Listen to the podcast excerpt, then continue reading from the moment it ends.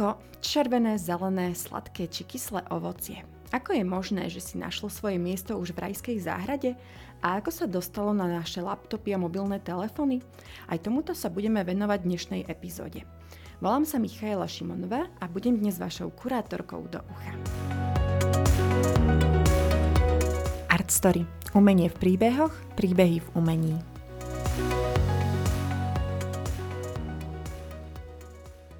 Ako symbol poznania a vedenia, ale zároveň aj dedičného hriechu, sváru, no mladosti sa objavuje počas e, veľmi dlhého trvania ľudskej kultúry, umenia, ale aj mytológie, prípadne inej symboliky. Keď si e, povieme jablko ako symbol, väčšinu z nás napadne ako prvé jablko, ktoré odtrhla Eva zo stromu poznania a ktorým ponúkla Adama a kvôli čomu potom boli vyhnaní z rajskej záhrady a v podstate podľa kresťanského svetonázoru tým trpíme dodnes. Nebolo jablko ale iba také jednostranné a či to vlastne bolo jablko, ktoré Eva odtrhla, to je taktiež zaujímavá otázka. My ale pôjdeme trošku ďalej do histórie a najprv sa zastavíme v antickom Grécku. Pretože tam začína príbeh jedného z najslavnejších jablk, ktoré ale nebolo to, ktoré odtrhla Eva. To jablko vytvorila bohyňa, bohyňa sváru Eris, ktorá sa veľmi nahnevala, keď ju nepozvali na hostinu. A tak vytvorila jablko, na ktorom bolo napísané pre tú najkrajšiu a hodila ho na svadobnú hostinu. O toto jablko sa začali byť, alebo teda začali sa o neho škrieť hneď tri bohyne, ktoré boli veľmi dôležité a ktoré boli samozrejme aj krásne. Prvá z nich bola kráľovná bohov Hera, druhá bola bohyňa krásy Afrodita a tretia bola bohyňa múdrosti Atena. Každá z nich chcela to jablko získať pre seba. Keďže sa bohovia báli rozsúdiť tieto tri slávne a mocné bohyne, tak si vybrali ako svojho sudcu mladého pastiera Parida alebo Parisa. E, tento vybral e, za najkrajšiu bohyňu Afroditu, ktorej podaroval toto jablko a tam mu za to slúbila najkrajšiu ženu na svete, čo bola Helena a to bol začiatok Trojskej vojny. My sa ale nebudeme zaoberať týmto obrovským eposom a takýmito dejinami, nás ale zaujíma práve to jablko, ktoré Paris podaroval Afrodite, pretože ju vybral ako tú najkrajšiu z bohyň. Toto jablko fascinovalo veľmi veľa maliarov, veľmi veľa uh, umeleckých obrazov, cez tých najslávnejších, ako boli Lukas Kranach uh, starší, uh, Peter Paul Rubens alebo August Renoir, ktorí namaľovali tento súd a keď uvidíte nejaký obraz, na ktorom je mladý muž, väčšinou oblečený veľmi jednoducho, pretože vtedy Paris spôsobil ako pastier, keďže bol vyhnaný zo svojho dvora. A keď uvidíte pri ňom tri krásne dámy, veľakrát obnažené, ale niekedy aj zahalené, záležalo od toho, o akom období hovoríme a čo bolo vtedy módne, tak pravdepodobne ide práve o, výjave, o výjav z tohto súdu a práve to, ako si Paris vybral tú najkrajšiu. Ono to nie je náhoda, že si vybral Afroditu, pretože ona bola spájaná práve s tou krásou, mladosťou, sexualitou a jablko bolo taktiež jedným z jej symbolov. Prípadne to bol všeobecný symbol e, krásy a mladosti, keďže ho držali tri krásne dámy, ktoré sa nazývali aj tri grácie. To je také zobrazenie troch žien, ktoré sa navzájom jemne dotýkajú a niekedy držia práve aj jablka a fascinovali umelcov, ako bol napríklad Rafael, pri vykopávkach v Ríme, keď našli práve takéto sochy z antického Grécka, prípadne Ríma, alebo to boli rímske kopie gréckých sôch. Takže to jablko získalo aj akúsi takú pozitívnu tak, taký pozitívny nádych a nebolo to už iba nejaký jablko sváru a niečo, čo znamená niečo zlé a nepríjemné. Ako sa ale stalo to jablko nepríjemným v rajskej záhrade? Keď si vezmeme, že tá rajská záhrada mala byť krásne, zasľubené miesto, Adam a Eva boli stvorení na obraz Boha, všetko malo byť dokonalé, tak prečo práve jablko by malo byť v tej rajskej záhrade? Ono v skutočnosti sa v Biblii nepíše nič o jablku. Píše sa iba o ovoci, ale tu nastáva čas na takú vtipnú slovnú hračku, keďže v latinčine je malum jablko a malus znamená zlý. Takže jablko sa veľmi rýchlo stalo práve týmto zlým ovocím zo stromu poznania.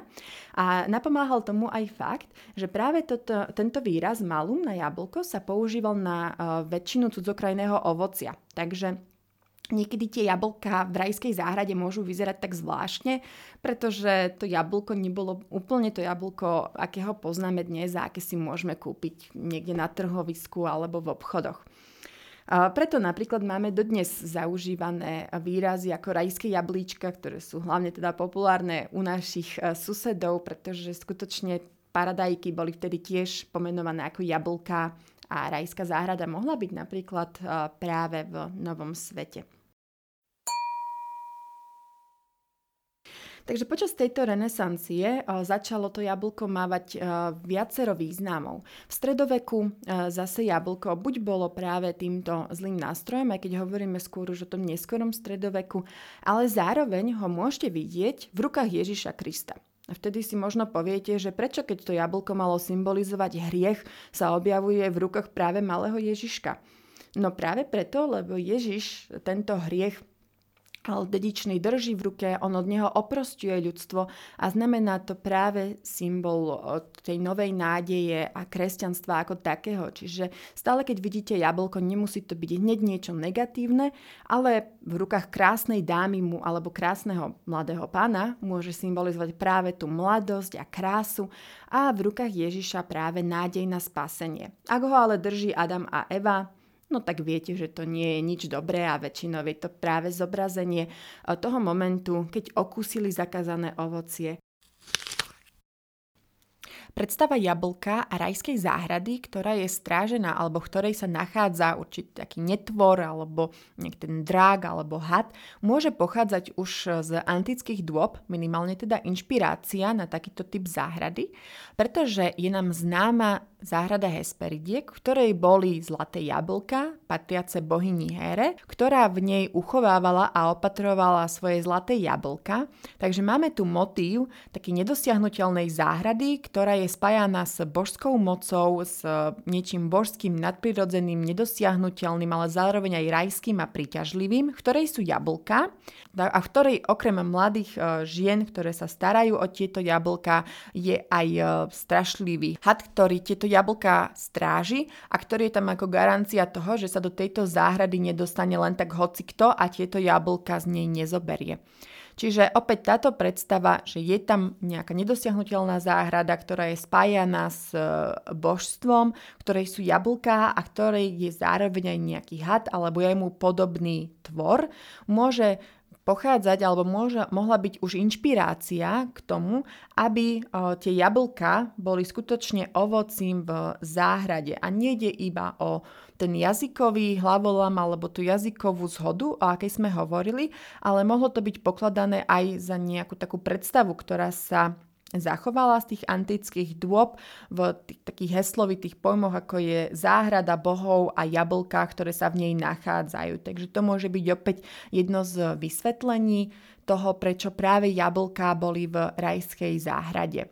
Tento motív bol neskôr populárny najmä vďaka Heraklovým alebo Herkulovým úlohám, keďže jedna z nich bolo získanie jablk, takže preto to môžeme nájsť aj v maľbách renesancie, baroka a neskoršieho obdobia. Takže opäť to je trošku iné jablčko, prípadne ak uvidíte sochu Herkula, ktorý má v ruke jablko, tak nie je to preto, že by ako Afrodita symbolizoval krásu, lásku a sexuálnu túžbu, ale kvôli tomu, že to jablko Huncút ukradol eh, Here z jej záhrady. Jablko fascinovalo aj naďalej, ale trošku jeho symbolika upadla, keďže sa zameriavalo skôr na človeka, na symboliku. Občas nájdeme jablka aj v takých bežných eh, výjavoch domácnosti, keď ženy napríklad šúpu jablka alebo sa o nich nejakým spôsobom starajú, prípadne ich vidíme v takých vidieckých scénách, čiže sú súčasťou takého ideálneho e, vidieckého života. Ale potom sa dostáva ich symbolika späť. Jablka potom zažívajú taký revival koncom 19. a začiatkom 20. storočia, keď môžeme hovoriť e, hlavne o e, dvoch autoroch, ktorí tomuto jablku dodali akýsi punc. Prvým z týchto autorov bol Paul Cézanne, ktorý aj keď na prvý pohľad maľoval nie veľmi zaujímavé zátišia, keďže u neho išlo skôr o techniku a prácu so svetlom, čiže tie jablka nečakajte, že budú mať nejakú výraznú symbolickú hodnotu. Ale na druhej strane si z toho urobil vlastný taký interný vtip, keď hovoril, že dá Parížu vlastne to jablko, pretože Paríž ako, ako Paríž uh, v antike vybral to jablko pre tú najkrajšiu. Takže Renoir vo svojich dielach využíval to jablko práve aj ako vyjadrenie takéhoto interného vtipu pre parížský salón a práve tú parížskú umeleckú verejnosť. A preto na viac ako 270 zátišiach uvidíte jablka. Či už osobitne alebo v súvislosti s nejakými inými objektami alebo ovocím. S jablkom sa pohrával aj Salvador Dali, ktorému sa zdalo príliš nudné, tak ho zakomponoval do takej jednej zo svojich typických, fantastických malieb v zátiši, kde sa všetko vznáša, kde je to nie až tak symbolické, ako skôr porušujúce určitý kanon tradičného zátišia, ktoré možno vysí aj vo vašej obývačke, keď máte nejaký stôl s pekne upraveným ovocím, čo je taktiež zaujímavé, pretože to jablko tam väčšinou prítomné je. Posledným obrazom, ktorý spôsobil akúsi takú jablkovú mániu alebo eufóriu, ktorú vidieť aj do dnešných dní, bol slávny obraz od Reného Margrita, The Son of Man alebo Syn človeka, ktoré možno vám teraz nič nenapovie tento názov, ale e, ten obraz, na ktorom je muž, ktorý má tvár prekrytú zeleným jablkom, vám podľa mňa bude určite povedomý a si poviete, a to som už niekde asi videla alebo videla. A práve tento obraz stojí nepriamo za značkou Apple, takže ak náhodou to počúvate alebo pozeráte na smartfóne, na iPhone, na iPade alebo na nejakom inom výrobku Apple, no tak e, nepriamo za tým je práve ten tento obraz od eh, Reného Margrita. A prečo vlastne? No, táto história ide skrz Beatles, takže opäť ďalší slávny článok do histórie, pretože René Margrit si týmto obrazom uh, syn človeka chcel vyjadriť práve ten aj prvotný hriech, pretože tá tvár je zakrytá jablkom, ktoré symbolizuje ten údel človeka a tá jeho hriešnosť, ktorá je stále prítomná a ktorá ako keby nás prelína v tej našej individuálnej cnosti a neresti. Na druhej strane jablka ho fascinovali ako také a keď Paul McCartney videl jeden z jeho obrazov, na ktorom bolo zelené jablko s nadpisom Au revoir, tak sa mu to tak zapáčilo, že sa rozhodol pomenovať eh, nahrávaciu spoločnosť, v ktorej nahrávali aj Beatles Apple Recordings. To sa zase zapáčilo práve Steve Jobsovi, ktorý pomenoval svoju uh, začínajúcu firmu Apple Computers. A aj keď najprv bolo, uh, bol taký rozkol medzi nimi dvoma, pretože síce jablko je všeobecný názov, ale predsa len chcete, aby bolo práve to vaše jablko najzla, najslavnejšie a najznámejšie, tak sa nevyhnete práve sporom. Nakoniec sa ale dohodli a vďaka tomu teda obidvaja mohli používať jablko, aj keď v trošku inom význame. Jeden práve na tú technickú stránku alebo takú technologickú a druhý na tú hudobnú a v forme tohto nahrávacieho štúdia.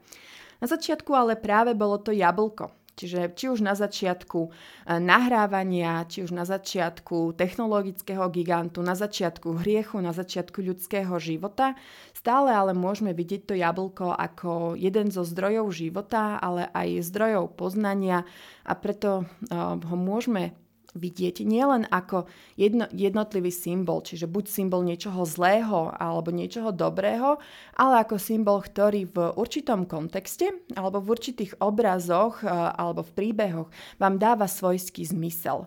Nie nadarmo preto môžete vidieť alebo čítať o jablkách v rozprávkach, keď symbolizujú väčšinu mladosť, väčší život, ale zároveň môžu byť otrávené a môžu symbolizovať niečo zlé a niečo nekalé. Preto aj to jablko, tak ako ho niektorí máte radi, niektorí nemáte, môžu byť červené, zelené, sladké, kyslé, tak aj v symbolike umenia môže to jablko znamenať niečo veľmi dobré, čisté, niečo, čo symbolizuje nádej, ale zároveň aj niečo zlé, niečo podlé a niečo, čo skrýva akúsi budúcu zradu. Počúvali ste podcast Art Story, ktorý nájdete na Spotify, Apple a Google Podcasts a vo všetkých vašich obľúbených podcastových knižniciach.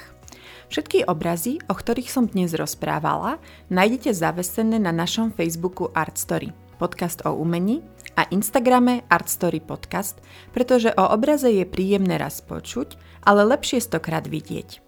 Ak máte obraz, ktorému ste vždy chceli porozumieť, napíšte na Facebook alebo Instagram a rada vám poviem, aký príbeh sa v ňom ukrýva.